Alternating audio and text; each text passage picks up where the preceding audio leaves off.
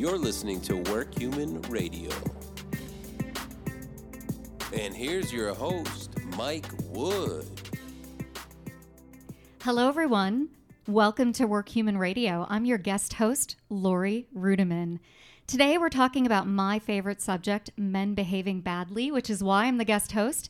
And Mike Wood is not here with us today. And I have amazing, wonderful, strong women as my guests, and I will let them introduce themselves. Patty, why don't you say hi and tell us who you are? Hi, everybody. I'm Dr. Patty Fletcher. I'm a leadership futurist and workforce futurist, and also a gender equity advocate. I've been focused in on this topic for, gosh, almost 20 years, together with Transformational Leadership, where I help leaders change the world for the better. Thank you so much, Patty. How about you, Lauren? Who are you and what do you do? Hi, how are you? I'm Lauren Zajac, and I have been an in house counsel in technology for 20 years, and I have the pleasure of being the general counsel for Globoforce for the past 11 years. Oh my gosh, Lauren, you've probably seen it all. I oh, have, man. I have. Quite a few things for sure. Yeah, absolutely. Well, thank you both for joining us today. And our primary subject today is Me Too, because I personally feel that you cannot recognize great performance and reward people if your employees work in a hostile work environment. Patty, maybe you can get us started by answering my first question. I would like to know what does the Me Too movement say about the current state of employee engagement? This is a really good question. And I think those of us who've been paying attention to the, the workplace for a long time have noticed there's been a pretty big distrust, especially since the market collapsed, right? Between the people who work in a business and those who lead the business. And the truth is, I think it's been brought more to the surface because of the imbalance of power. Whenever something goes wrong like this in a pretty mass scale, people can't help but take a step back and say, why is this possible? Why could these things happen? Why could they be enabled? And so there's a real understanding now, number one, around the fact that our talent economy is very, very different, right? I don't believe there's a shortage of talent. I believe there's a war for talent. And when people are looking to trust their leadership, and they see that they can't, they know they can walk away, right? It's the job market. So there's a real understanding of the fact that now leaders are not leaders unless followers enable them to be. And when you understand that and you recognize the imbalance of power, I think there's a little bit of a shift on that mindset and not being a victim to leadership. Interesting. Lauren, what's your take on that? I agree. I think uh, you know, especially being in house and, and sort of wearing my legal hat, and and so necessarily being compliance focused. My view is that you, this is a long time coming. Certainly in the corporate world, you see that, as you said, that imbalance, that distrust. I think, you know, it's great that this is happening, this movement to sort of further empower people to feel comfortable. I, I think there's also a great synergy in what we do here at Globoforce. Um, and I've been obviously here long enough to see the, the long term benefits of clients who build cultures and, and use recognition as a tool to further things like you know diversity inclusion covering anti-harassment and all of those compliance objectives so i think that the time has come for this and i think giving people a voice in a different way giving people a comfort level to speak up is where, where we need to be and that shift i think is a great thing Great. Thank you both. Really interesting answers.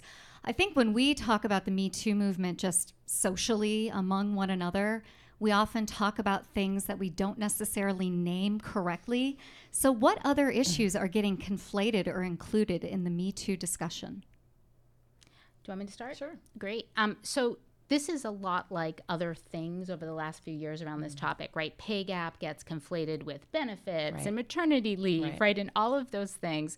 And this is the same thing, right? Oh my goodness, how many people have come out and said, This has happened to me? And it's run the gamut, right? Whether it's a promotion Absolutely. or, right? Or, right. or really Absolutely. bad things. Yeah. And so it's all kind of related again to that imbalance of power. And of course, we want to pile stuff on. There is a danger to that, though. And I'd love to hear your perspective, Lauren, about that. There's a danger when you have too many number one priorities. Mm. It's a problem. So I don't have an issue, for example, with the pay inequity piece being together because it's such an it's imbalance. a natural synergy absolutely absolutely, yep. absolutely. but i do wonder you know so i think i work a lot with hr departments mm. right a lot with leaders and they too are bringing this all together. And I, I don't know how that's going to play out. I Mm. don't know if we're just going to go to the circle. I don't know if folks like us and other people who are now paying attention, right? All of a sudden, there's a whole group of people who are woke, men and women. I don't know what this is going to look like because if we keep piling it on and piling it on, I'm afraid nothing's really going to happen. We get distracted with the, you know, the kind of clouds. Agreed. I, I- think, you know, the danger of having, as much as it's great to have this kind of issue be brought to the forefront, the danger is that it, that it conflates, as you said, too many issues. I- If to answer your specific question, I think the other thing that I'm seeing is a focus on language, especially in sort of the realm that I work in, um, how people are recognizing one another, the kinds of language that they use to either single someone out or say, job well done people are, are sort of pausing to reflect on that, which I think is a good thing. The sort of potential negative impla- impact of that is, you know, are you reflecting too much? Are you holding back and not, are you somehow eroding this trust that you've built by being able to have a voice and be free um, by, by constantly reflecting too much? So there's got to be a balance there in awareness and a freedom to continue to build trust and, and these cultures of, of confidence and engagement that we work on here at Globoforce. Agreed. oh, Sorry, could I just interrupt? please. So the the other piece of this, there's the the speaking up, and and even from where I'm sitting, I. I think there needs to be distinctions, right, of, of what Me Too is and what it's not. And I, there's just too much noise out there now, mm. right? And too many people coming forward. And so what I'm seeing is not just from, you know, now I feel like I can raise my hand. And if I get retaliated against, right, at least I have the media who can have my back. Right. But I'm also hearing, gosh, almost daily from men, right? And we talked about this in the prep session, um, Lori, is going, I can't speak up. I'm worried about giving that performance review. I was sitting in between these two guys on an airplane a few weeks ago, and they were both from a wealth management company, and they wanted to hire this amazing woman to take care of a particular territory. And she just had a baby. And they didn't know how to have the conversation of, so when, when do you think you'll start? Right? They were really, really nervous. And it's stuff like that, but I can't blame them either. No, no, you so it's can't. yeah, so it's like that communication piece, right? Really thinking about the words, which you know, you know, from our prep thing, Lori and, and Lauren, you'll probably get to know if if you you know didn't know already. Words are really big deal, right? Because that's what you work backwards from. That's Right. the strategies, and I love that. But on the other side, we also need to give the male leaders, and predominantly most leaders are, are male, especially in the higher ranks, the language as well, mm. and kind of train the women together. I think this is a really exciting tipping point, but I can also see it going south pretty quickly. Interesting. You know, I'm actually okay with men being a little bit nervous for the first time in a long time. They're on notice, and that's not a bad thing. So that's just my perspective. But I love this discussion about language because I'd like to talk about how leaders can regain trust and how they can form a relationship with their employees again. And I think language, communicating, has got to be part of the solution. What do you think, Lauren? Yeah, I, I, I totally agree, and, and it's certainly one of the things we're spending some time working on here at Globoforce is, is taking that language, taking that sentiment, and helping guide people in, in the right way, right? Giving people an opportunity to both reflect and then maybe some options, some choices, language that wouldn't automatically occur to someone who might be a, a man who might be a little nervous in what to say, suggesting some appropriate language, suggesting what what is the right semantic way to capture you know when are you going to start working or or is, is this something that you have in your in your family plans and should we make other accommodations? Those kinds of things i think are you know tools that we can use to help guide the discussion and, and, and the movement in the right way That's great, Patty. What do you see as a solution for regaining trust within the workforce? it's not dissimilar right? So so first of all honesty would be quite nice. No sugarcoating this. It is what it is. Let's talk about where we are and people need to hear that from their leaders because there's an just a lack of authenticity um, from leaders on this topic again because they're nervous right?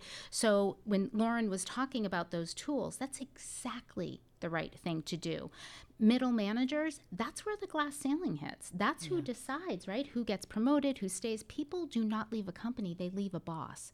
So we really have to give them those tools. And i really loved what you said about that because it's in the context of the work that they do mm. versus separate from. And the word enable especially around how can leaders gain trust if I hear one more leader say that women or men need to be empowered, I will punch them in the face, right? You don't own my power. It's in my book and my book Disruptors that was was just launched in January.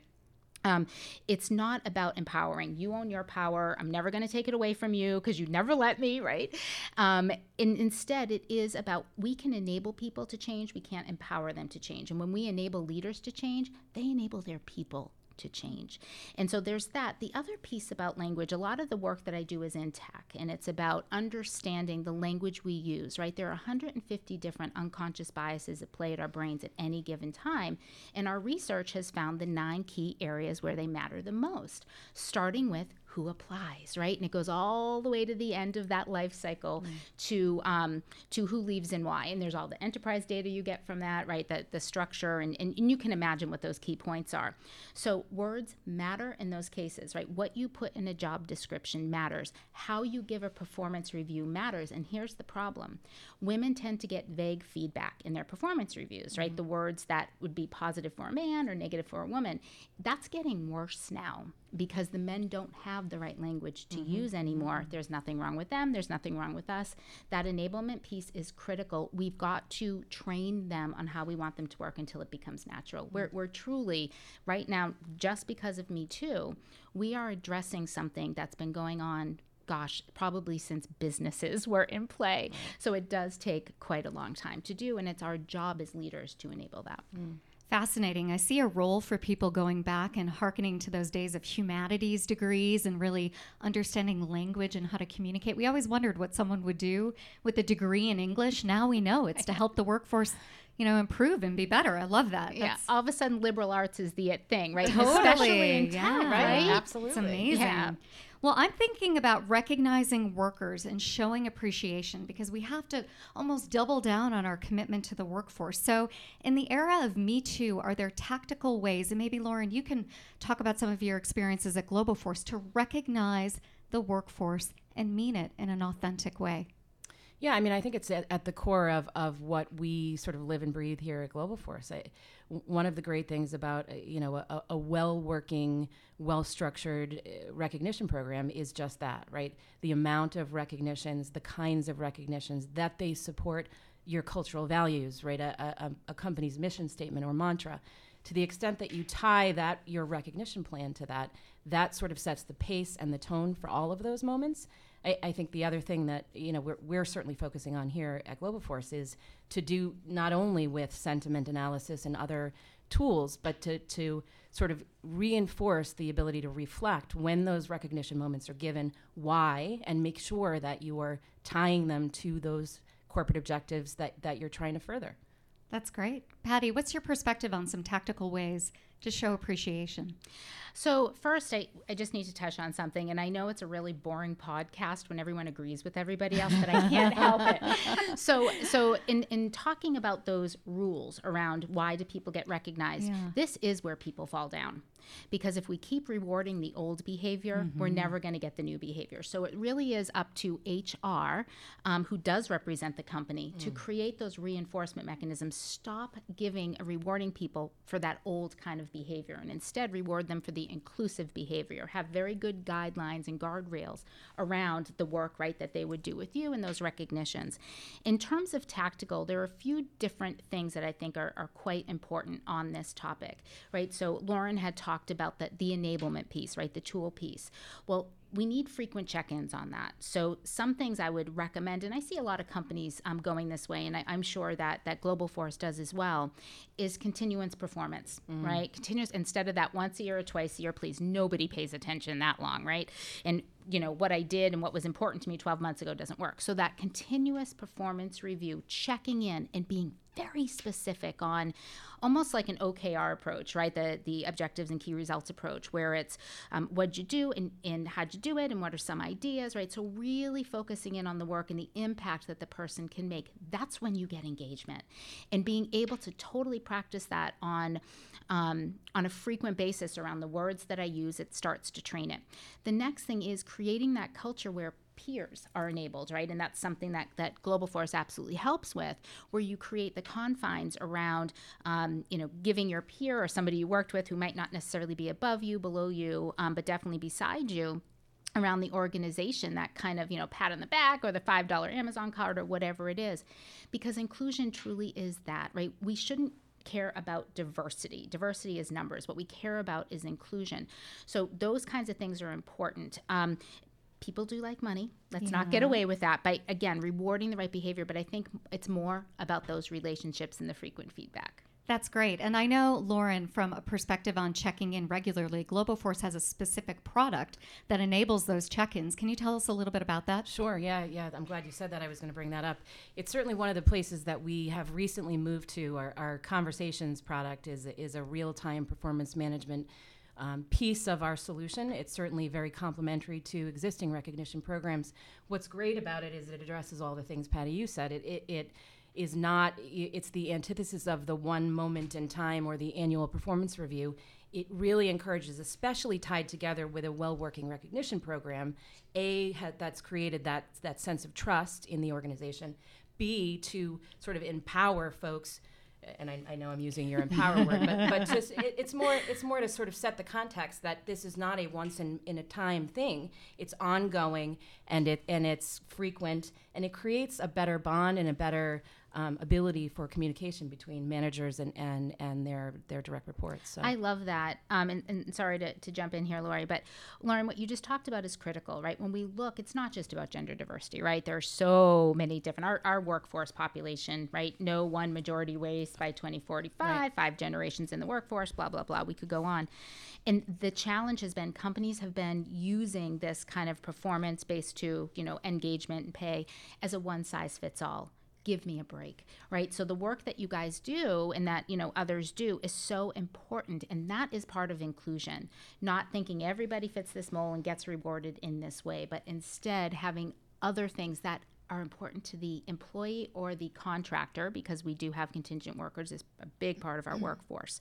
It's it's really really important that leaders understand that. Yeah, I think and and just to to add on to that within the conversations tool and, and our thought around that is is as you said earlier, not only the manager to direct report or the manager to two levels down, but the peer to peer feedback and being able to have a holistic view of what that person means and their impact over the last two, three, five years to look at a, a, holistic view of that and really make a decision what the right path forward for them is. And that's an employee experience, yeah. right? Yeah, yeah. absolutely. Perfect. Perfect. Well, thank you both so much for your time today. I'd like just to quickly end by asking you what are a couple of tools or resources that you can potentially offer to help employees or managers really get engaged and have a better language or just a better sense of what's going on within the Me Too movement. Anything you can offer? Well, of course, I'm going to say the Globoforce tools, right? of course, right. a, a well-funded recognition program, and, yeah. and certainly un- looking at the conversations option in, as an alternative to uh, performance reviews annually. Great, thank you. This is a pretty heated topic. Yeah. Um, and so, uh, to complement um, the the tools that you have in place, there are two things very specifically. One, look at the person in the mirror because that's where this all starts and stops.